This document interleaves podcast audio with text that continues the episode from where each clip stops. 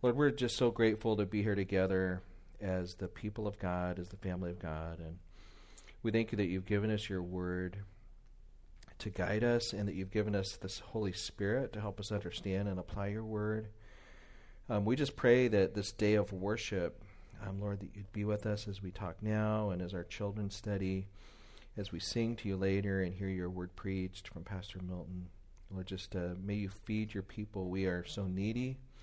We thank you that you've ordained uh, this day for us to worship you. It, it meets our needs. we do not live by bread alone, but by every word that proceeds out of your mouth. We pray this in the name of Jesus. Amen.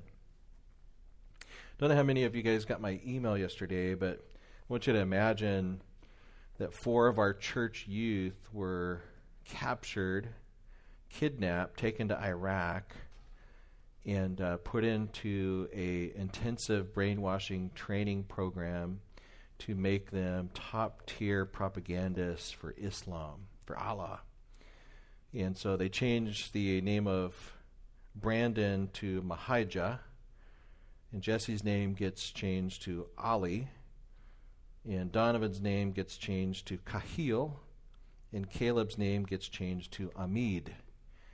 And these guys are put into a three year training program to to go out and promote Allah that's not too far removed. Actually, it's pretty close to what Daniel and his compatriots went through in the chapter that we're going to be studying today as we begin a new quarter um, dealing with God's uh, really restoration and protection.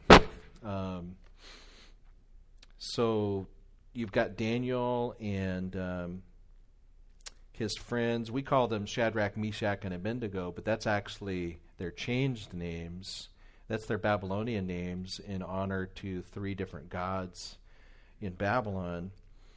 Their the names their mothers gave them are Azariah and uh, Mishael, and then you have Hananiah, and then of course Daniel. And so we're going to be looking at these guys, and uh, and really we're we're going to see some challenging things here. You know, uh, these guys are uh, taken into captivity, into exile, and then they have to make a decision on whether they're going to remain pure and undefiled to the Lord, or are they going to compromise and are they going to start worshiping the gods of Nebuchadnezzar?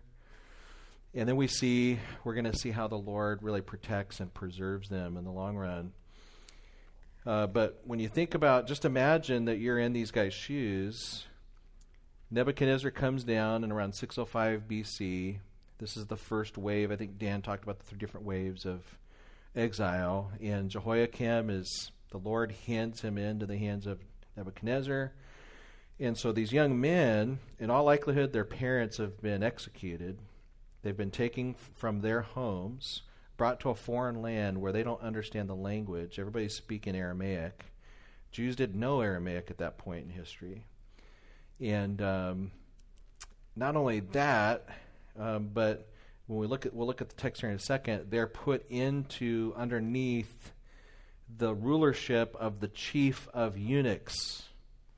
If the chief of eunuchs is your head guy, what do you think you are? You're a eunuch. And so we're talking about young men, anywhere from the age of probably 13 to 17, 18 years old, that have been taken from their land, brought to a completely different land, brought into the clan of eunuchs to be trained to serve in Nebuchadnezzar's court. These guys have been through some pretty tragic stuff. And um, you can imagine there'd be many reasons to just get bitter and angry at God. God, you took me away from my home. My parents are dead. I will never marry. I will never have children. Here I am living in a foreign land.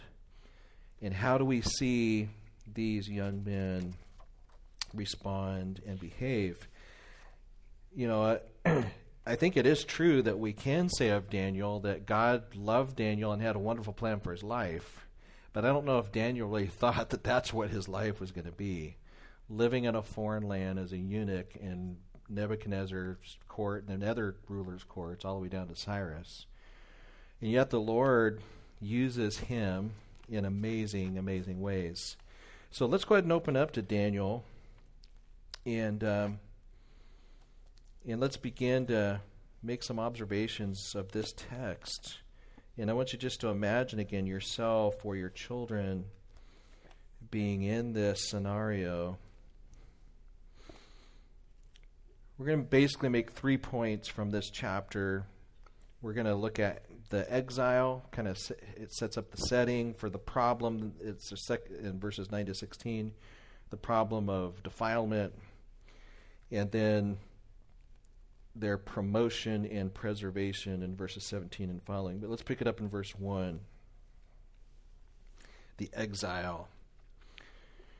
In the third year of the reign of Jehoiakim, king of Judah, Nebuchadnezzar, king of Babylon, came to Jerusalem and besieged it.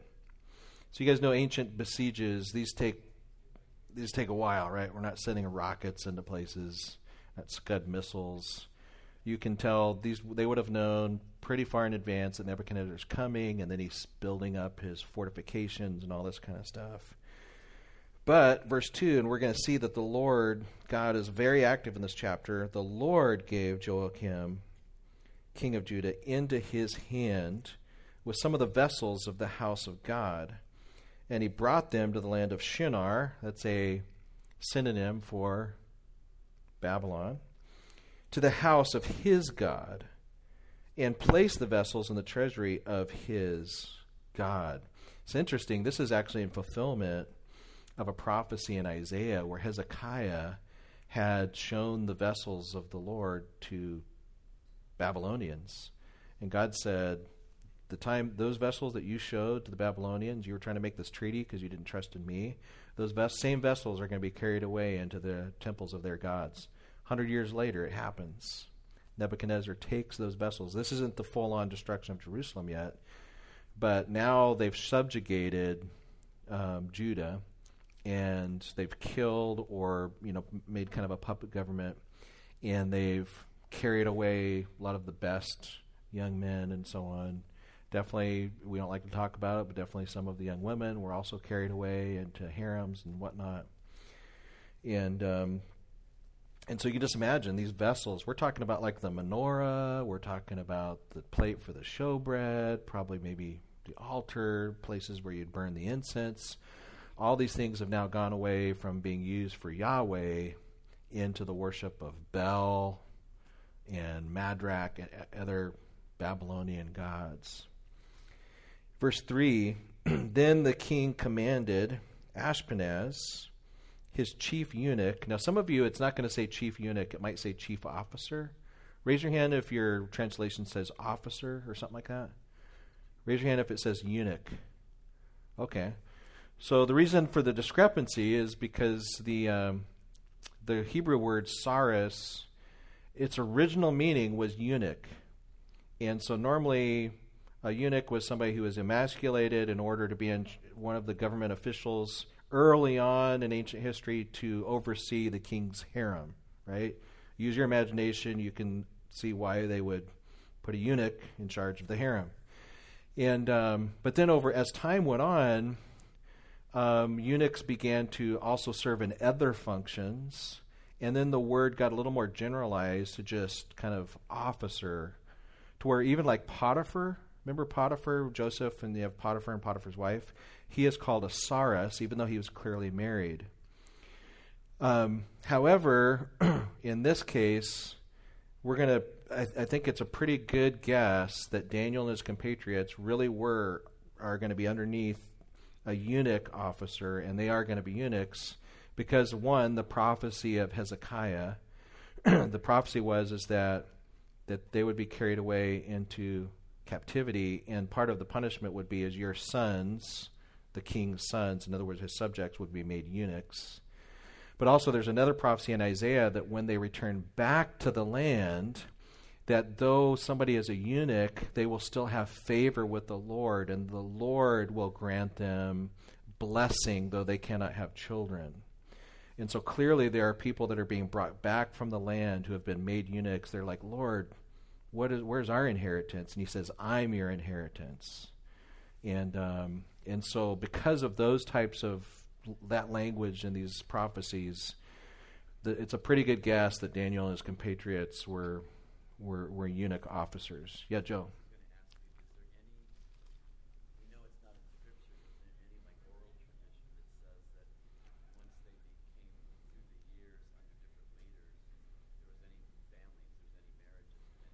No, there's no evidence of that with Daniel. Or, you know, of course, Shadrach, Meshach, and Abednego, they kind of fall off the pages as time goes on after the, uh, you know, the fire incident, you know, the image and being thrown on the fire. But yeah, there's no indication anywhere that Daniel married or anything like that. There's no mention of his wife or stuff like that. So that's that's what would lead people to say that this is the situation that they're in. So anyway, back to um, you know, kind of there in the middle, verse 3, the chief eunuch to bring some of the people of Israel, both of the royal family or the royal seed and of the nobility. Verse 4, use without blemish, of good appearance, skillful in wisdom, endowed with knowledge, understanding, learning, competent to stand in the king's palace, to teach them the literature and language of the Chaldeans. So um, Ashpenaz is supposed to go f- from the the Jewish slaves to find some that are just really high quality. They would have probably been, maybe they were being groomed to be officers or high standing individuals in the court of Jehoiakim. And so these would be go underneath the training program to be taught both the language and the literature of the Babylonians. So it'd be talking about all the mythology and and so on and so forth. So clearly these are these kids are no longer in their Jewish homeschool environment. they have now been shoved into the Babylonian school and for three years to learn all of these things that they were forbidden to really learn and think about as Jewish young people. Verse 5. Uh, so the king assigned them a daily portion of the food that the king ate and the wine that he drank. They would be educated for three years, and at the end of that time, they were to stand before the king so among these were Daniel, Hananiah, Mishael, Azariah of the tribe of Judah.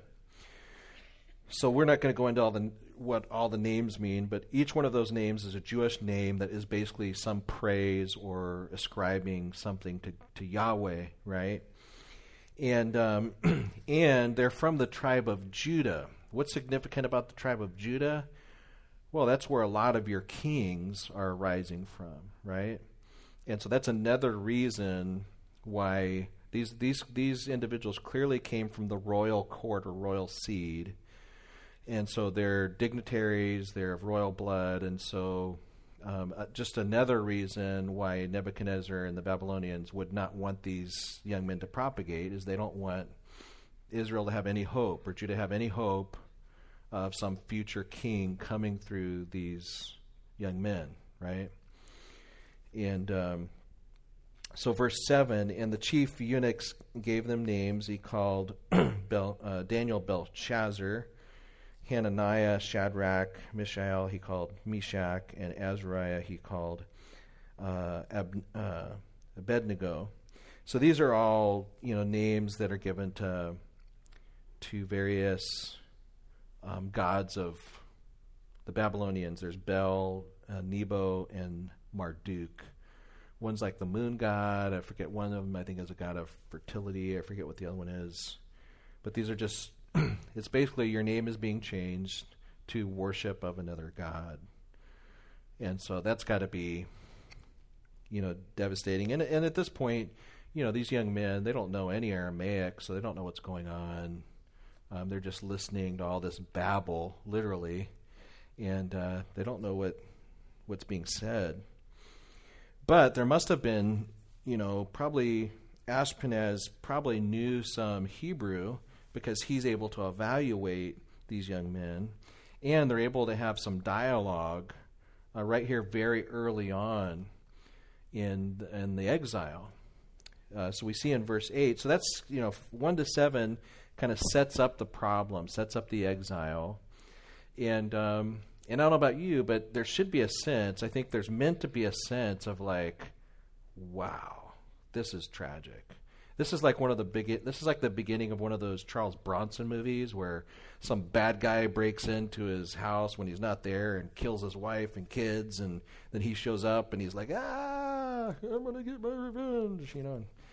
And of course, that's this is what Daniel and those guys decide.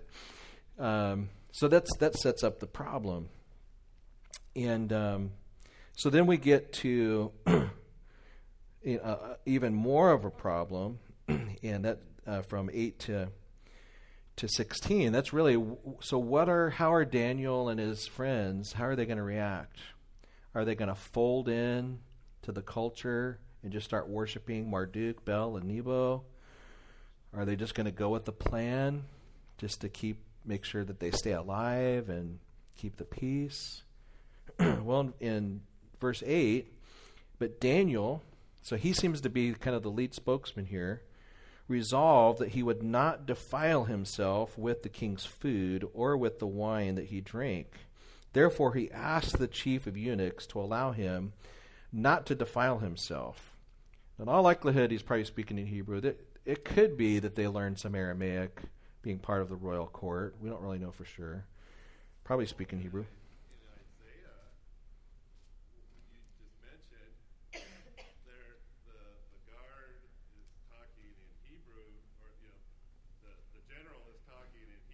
Yeah. And, and the Hebrew guys sound, oh, don't, you know, talk in Aramaic, we understand.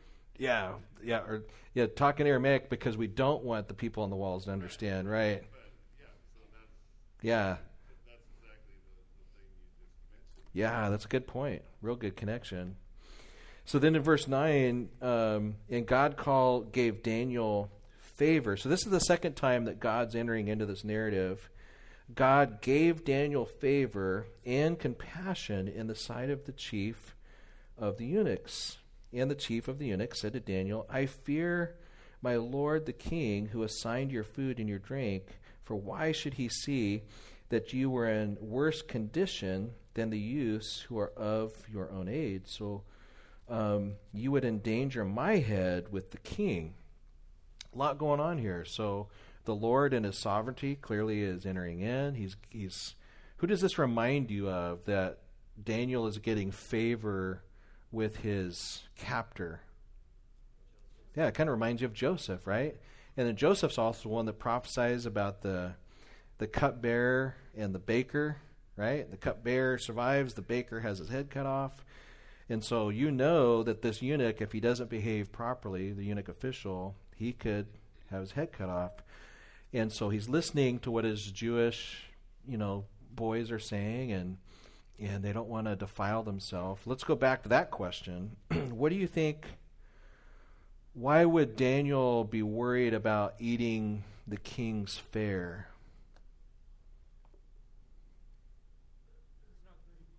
Say it again? Okay, so yeah, so that could be one thing is it's not kosher we do have evidence. We do know that the Babylonians ate pork and lots of things that the Jews were forbidden from eating. And so it is possible that it's because it's not a kosher meal, it would defile them ceremonially. Um, the problem with that is that wine was perfectly permissible for a Jewish person. There's nothing unkosher about wine. Okay, so that but but that's a possibility that maybe there's some aspect of that, at least with the food. Yeah, Joe. Okay, where could it have come from?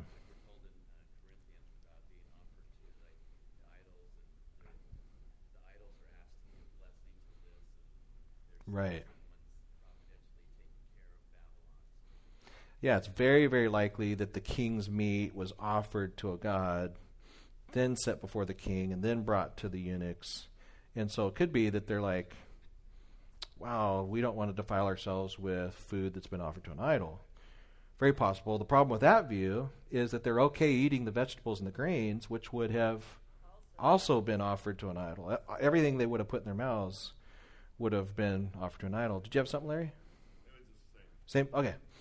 So that's one possibility. A third view is that um, Daniel and his friends they were just very concerned about healthy eating. They wanted to eat health, healthy, be trim, slaves, and uh, just wanted to eat well. Uh, that's a modern anachronism that just does not fit. There's nothing in the Levitical law that says, hey, don't boil a goat in its mother's milk and eat it because that's unhealthy. Rather, eat this way because that's healthy. Yeah, grass fed beef. All of the dietary regulations in the book of Leviticus have to do with what allows us to approach God or not approach God, whether it makes us clean or unclean. I'm talking about Jews.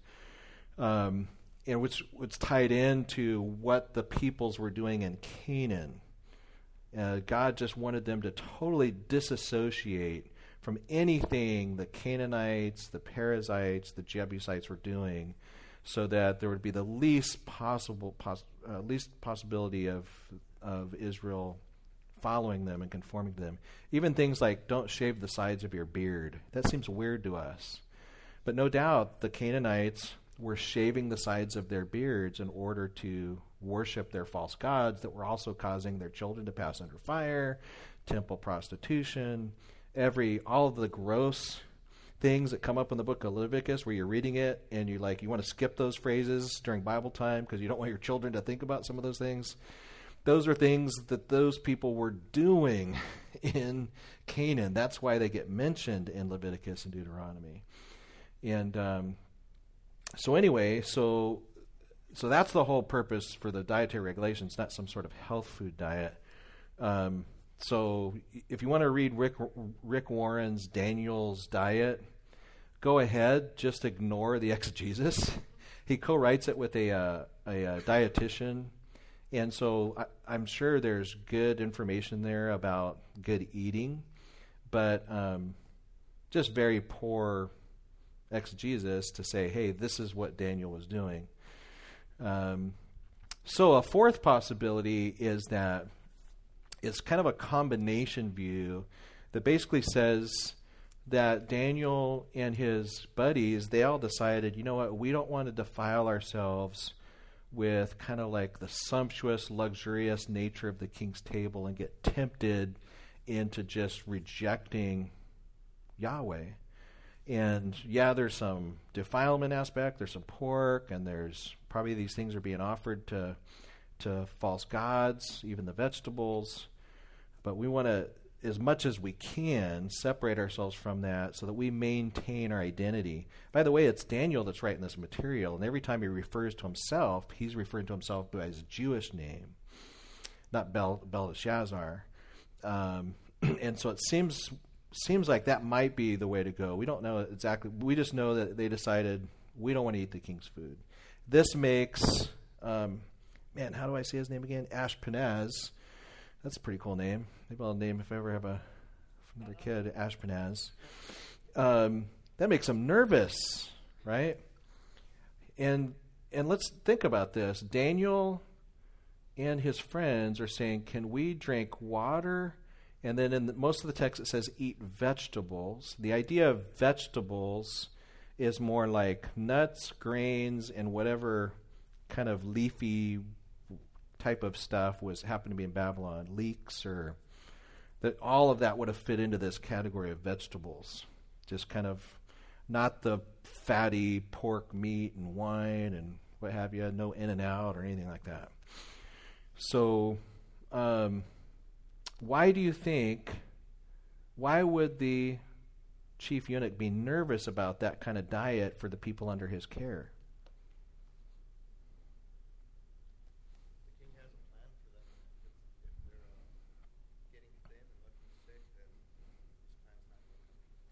Right. Yeah, he wants, his goal is to fatten up these slaves, right? When they appear before the king, he wants them to look healthy and fat if you if you research the concept of fatness versus thinness in the ancient world, to be thin is not good.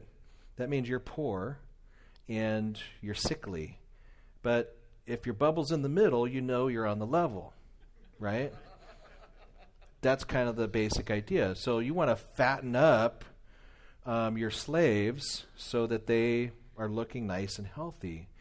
And so you know, by experience, he knows if I give these guys just nuts and grains and water, these guys are going to lose weight and I'm going to be in trouble. So, what does Daniel say? Let's go back. So, we're at verse 12. So he's uh, test your servants for ten days.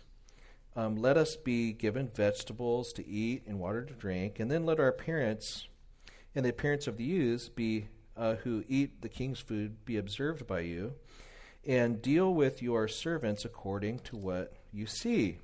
So he listened to them in this matter and tested them for ten days. So this is the ten day fattening up diet, right? So if we were going to do a diet plan here, it wouldn't be to lose weight. It'd be like, hey, uh, we're going to put on weight in 10 days by eating grains and leeks and water. And we're going to gain so much weight in 10 days, you're going to see our cheeks are fatter and our overall body mass, it, we're just going to be fatter individuals. Now, do you think that is likely to happen just by pure biology within 10 days by eating grains, nuts, and drinking water? No, it's not very likely. Unless these guys are just completely stuffing themselves. But I don't know about you. When I sometimes I'll eat a little bit of oatmeal in the morning, and by like nine o'clock, I'm hungry again. Um, and so, so verse 15, at the end of the 10 days, it was seen that they were better in appearance and fatter in flesh than all the youths who ate at the king's, uh, king's food. So you compare all these other guys that are eating pork chops and all this kind of stuff and wine, and then you look at the Jewish guys, they're eating their nuts and grains and oats, and they're fatter after 10 days. I don't know about you, that's miraculous. That's God entering in and saying, I'm going to honor your decision to honor me, to want to, re- to, rem- to maintain your identity as Yahweh worshipers I will bless you and I will restore, I will rescue you. And so, verse 16 so the steward took away the food and the wine um, they were to drink and gave them vegetables. So he didn't look at the diet and say, wow, this is a better diet. I'm going to give grains and nuts and oats to everybody. No, he recognized what was going on here. There's something special going on with these Jewish young men. I'm going to allow them to continue to eat the vegetables and water. But I'm still giving the pork and the wine to everybody else, right? And so even he seems to know there's something miraculous, something unique going on with these young men. And so then we, you know, so that that's kind of the exile. That's the kind of the, the test of defilement. What are they going to do? The Lord enters in in a very special way. But then we see the Lord again in verse 17 to the end, where we see this uh, promotion and preservation. So let's look at verse 17. As for these four youth, God gave them learning and skill in all literature and wisdom, and Daniel had understanding in all visions and dreams. This is a very interesting passage. Who's the actor here? God. This is the third time God enters into the narrative as the actor. First time, he gave Jehoiakim into the hands of Nebuchadnezzar, right? Second time, he gives Daniel and his friends favor in the eyes of Ashpenaz and compassion. No doubt Ashpenaz is looking at these poor young kids who have lost their parents and they've been made eunuchs, and he has compassion on them. The Lord gave that to him. And now here we have the Lord basically giving them learning and skill in all literature. What literature? What literature are they studying? Babylonian literature. So even though they're studying the literature of the Babylonians, which is a lot of it's just about mythology and about these false gods and stuff like that, um, they're being forced to study this material, and yet God is giving them wisdom and knowledge in how to use it and how to cut, probably cutting through it, figuring out, you know, every people is made the image of God, right? and so we would, if we really thinking uh, through our sociology from a biblical perspective, the worst pagan nation is going to have some good things in it. You think about the Aztecs; they had some amazing, amazing organization to Mexico City, right? Um, you go back and look, and it's incredible some of the the science that was, and yet they're tearing the hearts out of their children and offering them up to false the sun god. Um, and so, with every culture, you're going to see the image of God in some way, and you're going to see depravity in other ways. And so, God is, you know these Jewish youth are studying the Babylonians, and and my guess is is he's helping them discern between the image of God stuff and the depravity stuff, and and and Lord's given them the ability to not give in to the depravity that they see on the pages of the Babylonian literature. This is the same thing that so many of us have to do when we are in school or going to college. When I think back upon my college days, I was a literature major in college, and my pro- the program that we were put through was an anti-Christian, um, God demoting, demoting program. So many of the people that we read, John Stuart Mill. Raise your hand if you've read John Stuart Mill. This guy's an atheist who hated God and it was his writings that influenced Bertrand Russell away from God. Um, uh, the poet Shelley, people talk about the Romantics. Shelley's such this wonderful poet. The guy was a rank atheist who hated God and was totally immoral. Um, you just look at some of the greatest, what's considered the greatest writers. Most of what I was told I had to read in college as a literature major were people who were polemically trying to oppose God.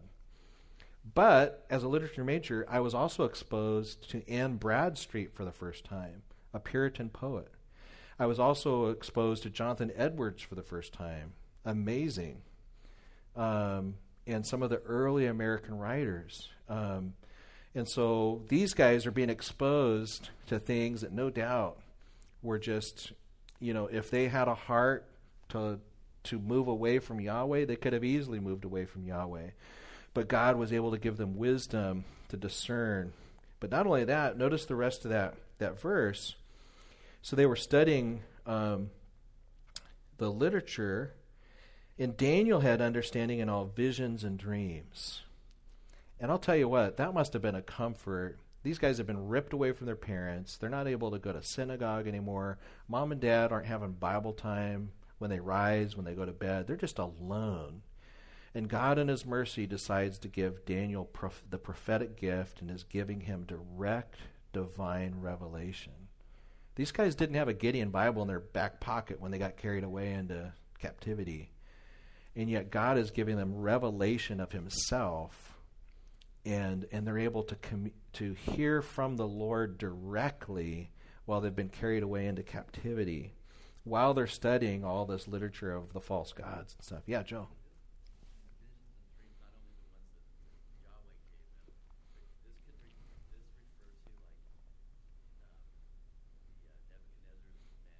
totally. Yeah. Yeah, totally. Yeah. So, yeah, later we're going to see some of the dreams that are laid out, and he's able to give the interpretation. And then Daniel's just, uh, you know, I think no doubt getting his own dreams and so on. We see that fleshed out in the rest of the chapter.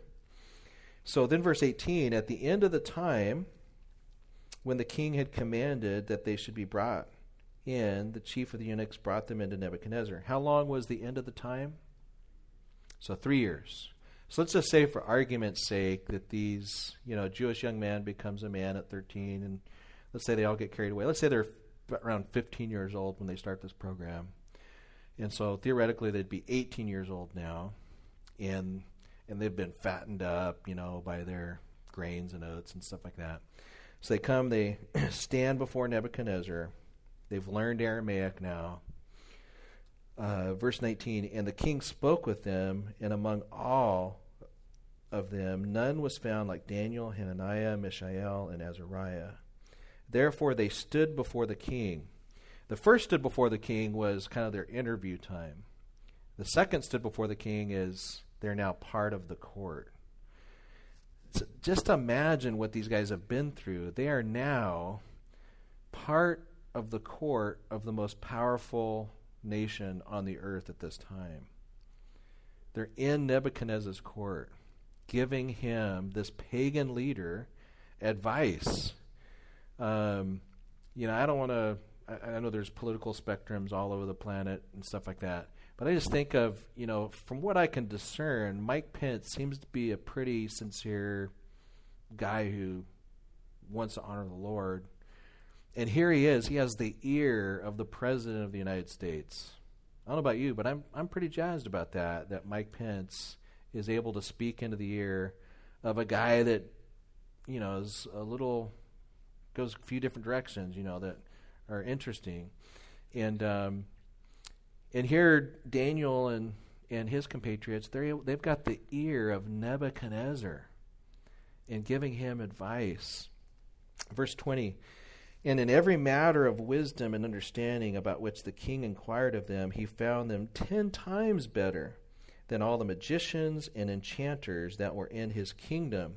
So not only are they there with Nebuchadnezzar, but the people they're working with, I, I want to suggest to you this wasn't the most positive working environment.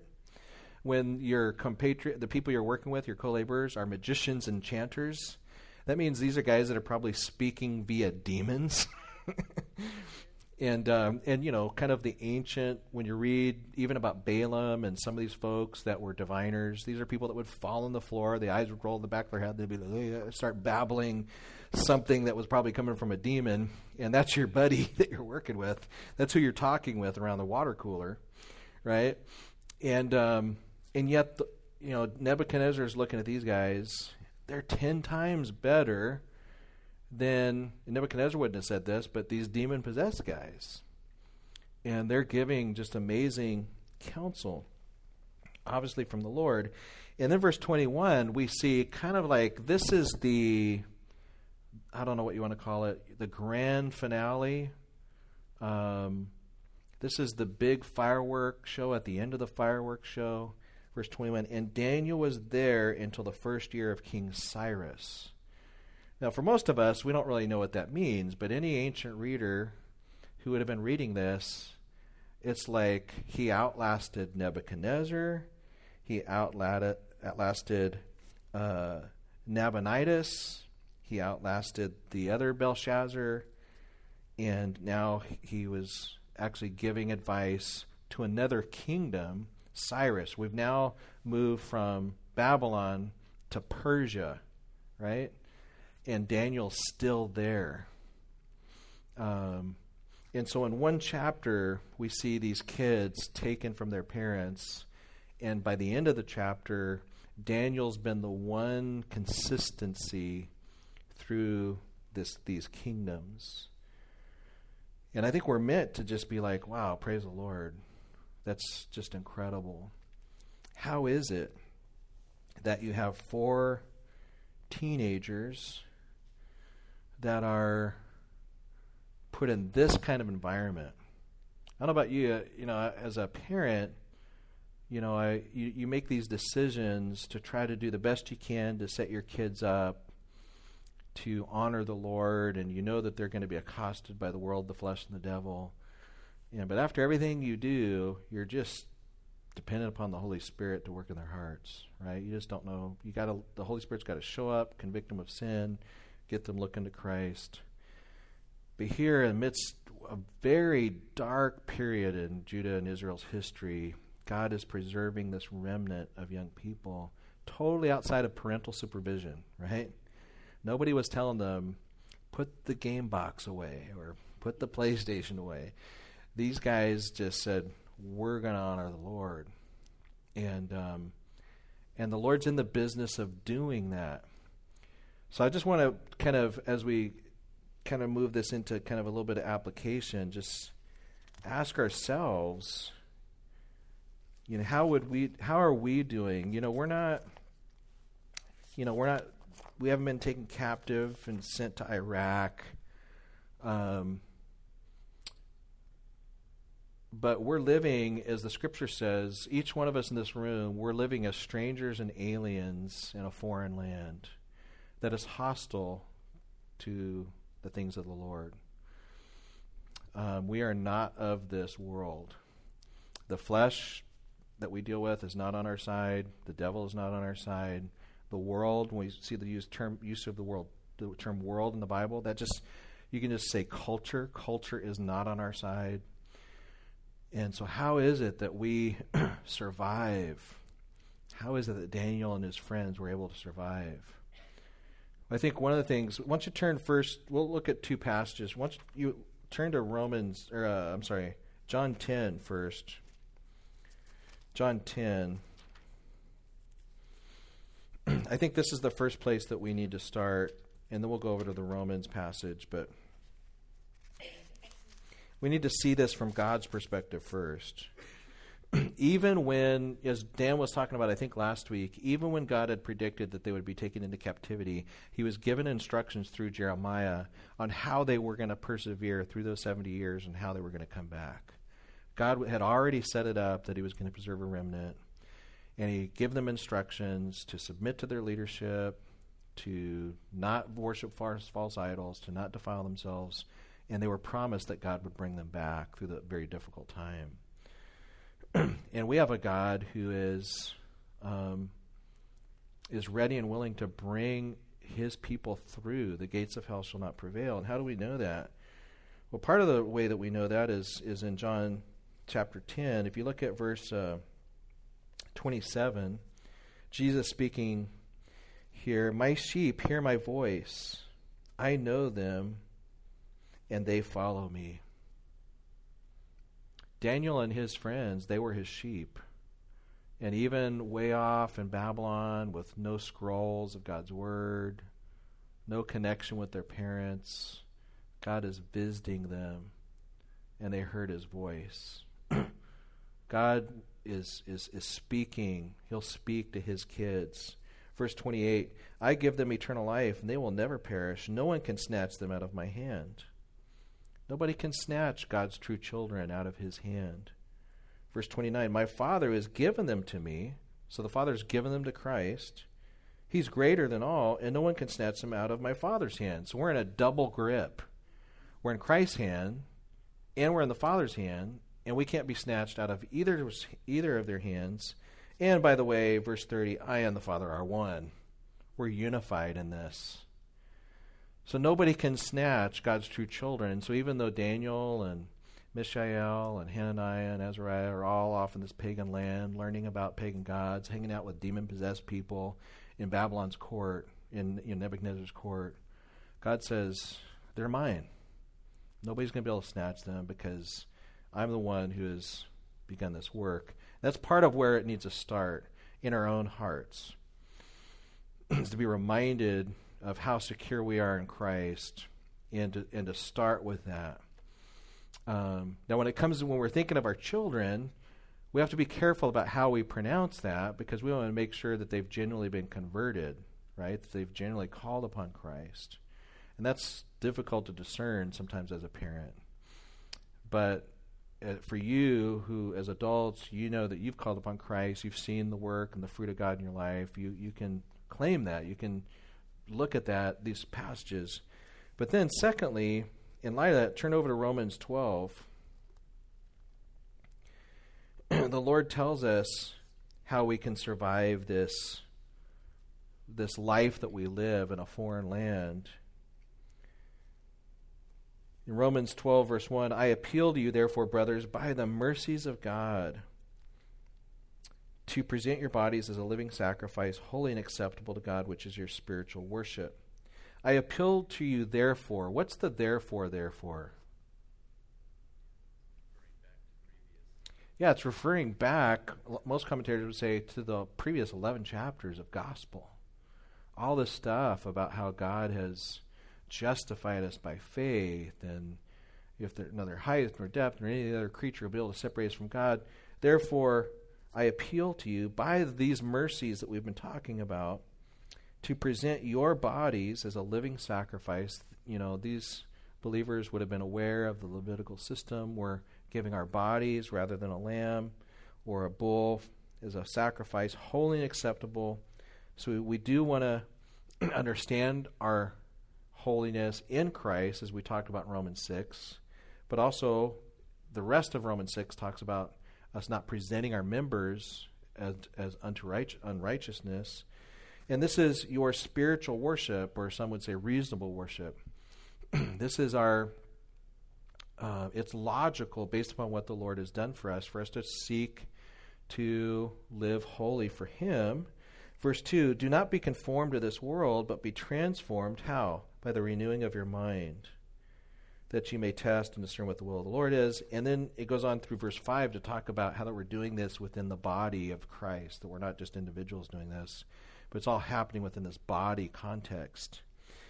And so our minds are, are being transformed as we remember chapters 1 to 11, and we don't want to be conformed to the world, but be transformed as we're just being constantly reminded of all this gospel truth.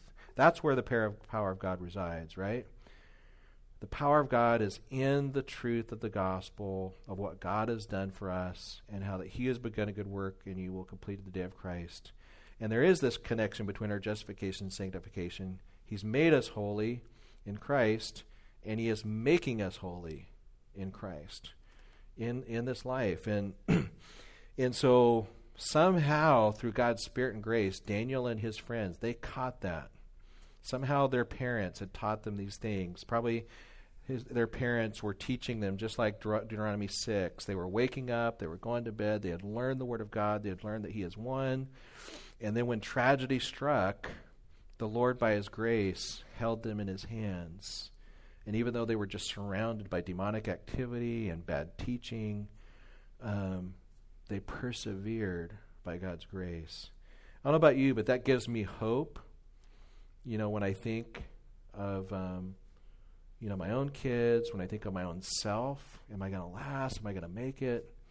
You know, the Lord says to me, My sheep hear my voice.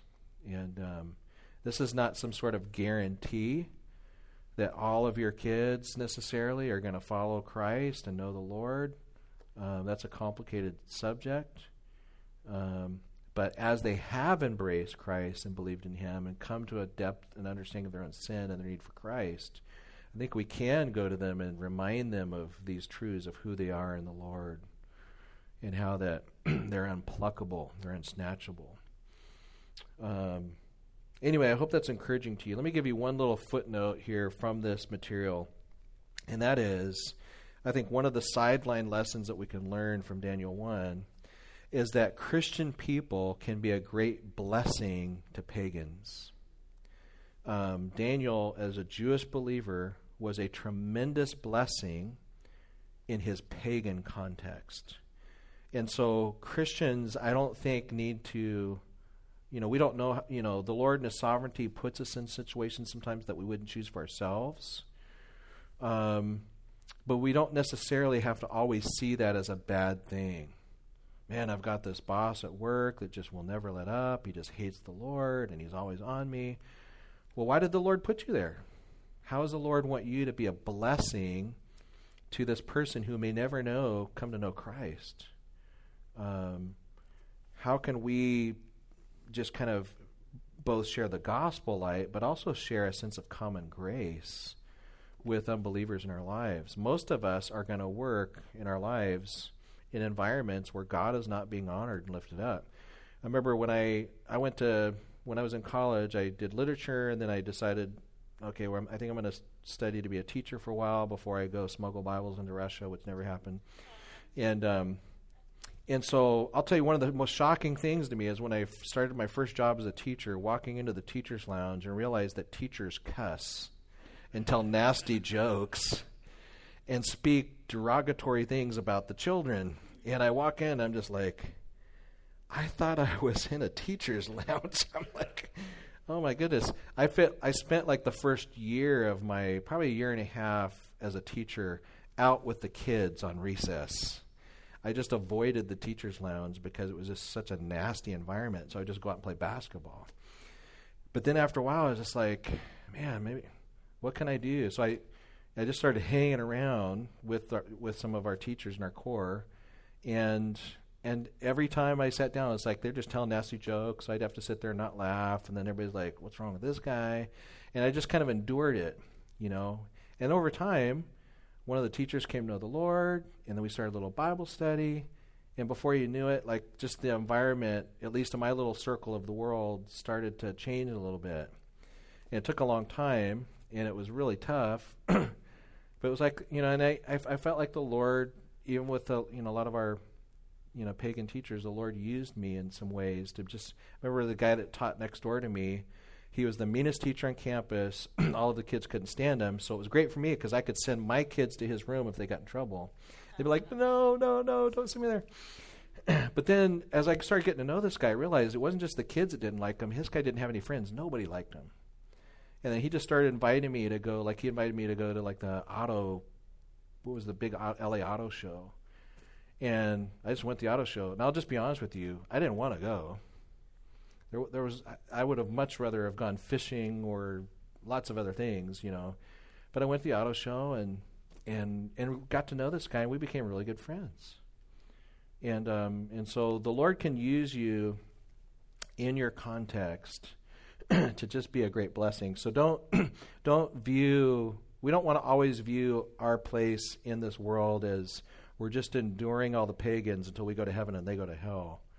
well, obviously, we want to share the gospel, but also we can just the Lord can use us to be to do kind things for them, to be a good employee and bring profit to the business of your pagan employer, right? Um, to make some decisions that really help the business thrive and do well. Um, that's that's great stuff right there for people. Wow, Christians, all Christians aren't lazy, right? Um, they actually work hard and, and, and they and they try to do well for their business. Um, let's see, a couple of final things, and we'll pray. Um, how can we better live as aliens? How can we resist the brainwashing pressure all around us? How how'd you guys answer that? In light of this morning, or maybe just any other thoughts you might have. Yeah. I think we have to remember to whom we belong. Yeah. And that, that He has us here for a reason. That, that we're not to be of the world, we have to be in the world. It's great. So Dan says we have to remember um, we're here, who, who we belong to the Lord. We're here to be um, in the world, but not of the world. Tell me your first name again. Fulgencio, Flahencio, that's right. Okay.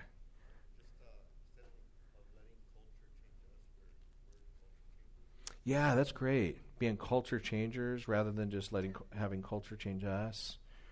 That's excellent. I think you answered it. How we live better as aliens. That's like one of the ways. But resisting the brainwashing pressure around us. This has like been a constant theme in our Hmm. Um, and with just you know um, ministering to a couple um, gals I know. Um, and the big thing that we've been saying over and over is don't listen to yourself. Talk to yourself. That's good. Don't listen to yourself, talk to yourself. And so it's like taking, I mean, Bible gives us instructions. You know, we have all of this stuff around us filling our heads. We take those thoughts captive, we submit them to Christ, and then we replace them with all of those whatever things.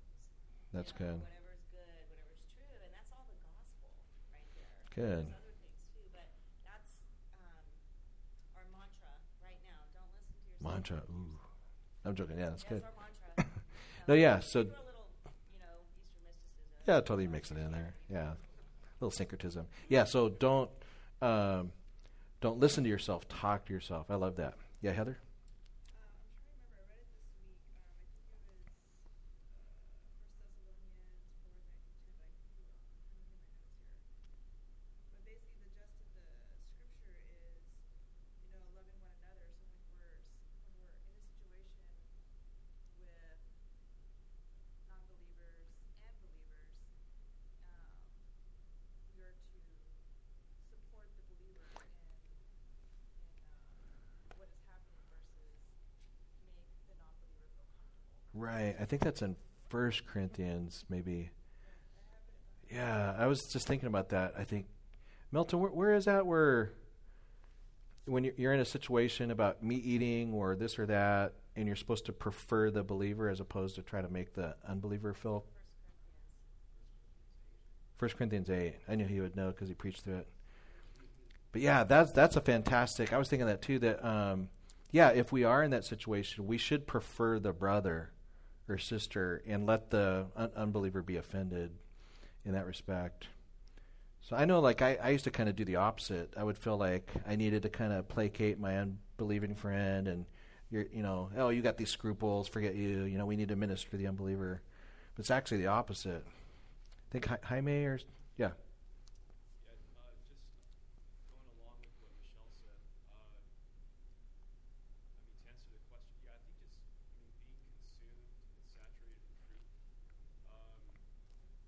just I mean being consumed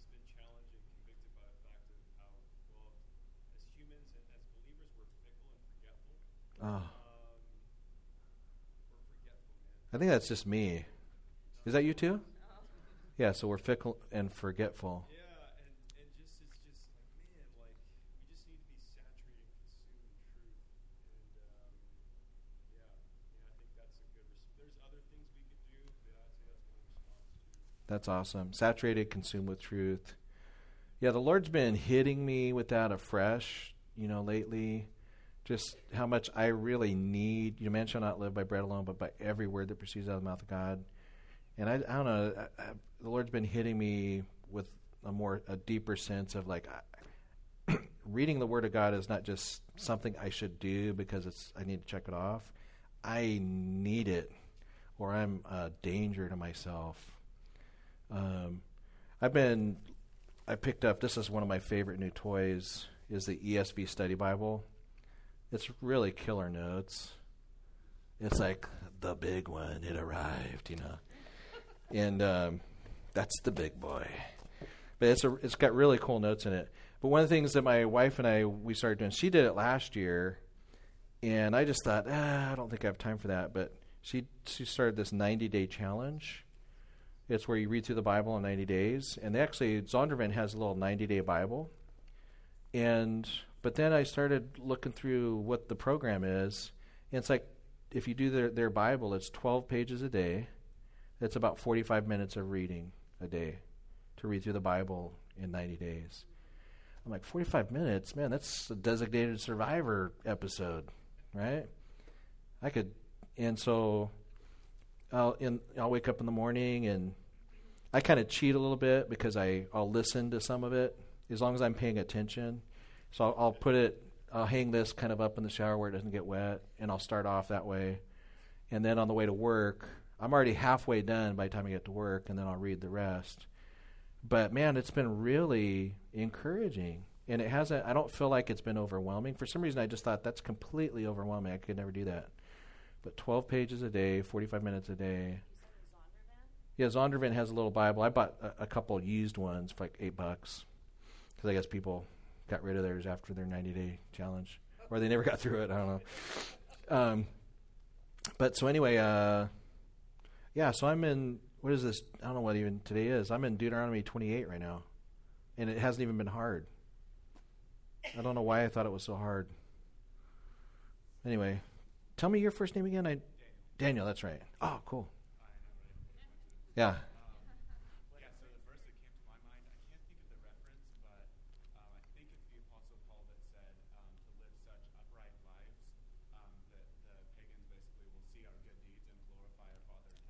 Yeah. And I'm thinking also, like, not just good acts that we do, but just the fruit of the Spirit that comes Yes. out of our transformed character. Totally. Love, joy, peace, patience, all these things um, will give glory to our Father in heaven. Totally. So that they may see your good works, glorify your Father in heaven. Not just acts, but the fruit that's coming out. Yeah, you know that's that's awesome. Um, I could. Yeah, I don't want to. I was going to say something, but I'm going to edit myself. So that's one of the fruits of the Spirit. I've been editing myself a little better lately. So, yeah, one more, Joe. Uh huh. thinking what, what he said, um, God touched the heart of Nebuchadnezzar and the eunuch so they could see these, like, these good um, people Yeah. where God's anointing was on them. He didn't touch the hearts of the other Chaldeans or the astrologers or they were opposing him. Yeah, the satraps and stuff were opposing him later. Yeah, totally. So Joe's just pointing out that you know God, he he moved on the heart through through Daniel and his friends on Nebuchadnezzar and uh, what's his name again, Ashpenaz, and uh, Panaj. I don't know. And but at the same time, there was guys that were after Daniel. So we, you know, there's going to be different reactions. Kind of wonder. You wonder what happened to Ashpenaz. Did he, you know, he come to know the Lord, or who knows? We'll see. Let's go ahead. Somebody. Oh yeah, that's right. He wrote the diet book right after. That's right. The uh, ten day. Yeah, the Babylonian.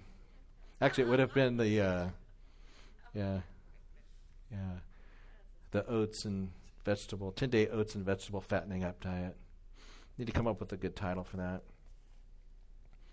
Maybe I can write a book. Make some college tuition money.